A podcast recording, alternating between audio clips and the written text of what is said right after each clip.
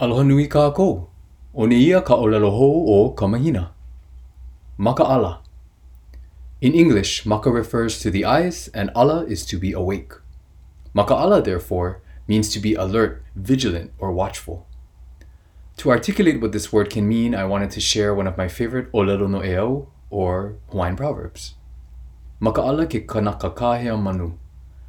A man who calls birds should remain alert. Kanaka kahea manu were bird catchers who imitated bird calls to attract manu, or birds, in order to pluck a small number of feathers to be used in the capes and headdresses worn by the ali'i, or chiefs. A kanaka kahea manu would need to be alert and prepared to catch these manu when they came close. This proverb holds that those who want to succeed at their task remain vigilant for any opportunity. Whether you are at work, with your ohana, or out in the community, be maka'ala and stay vigilant of opportunities to choose kuleana that will support others and uplift those around you.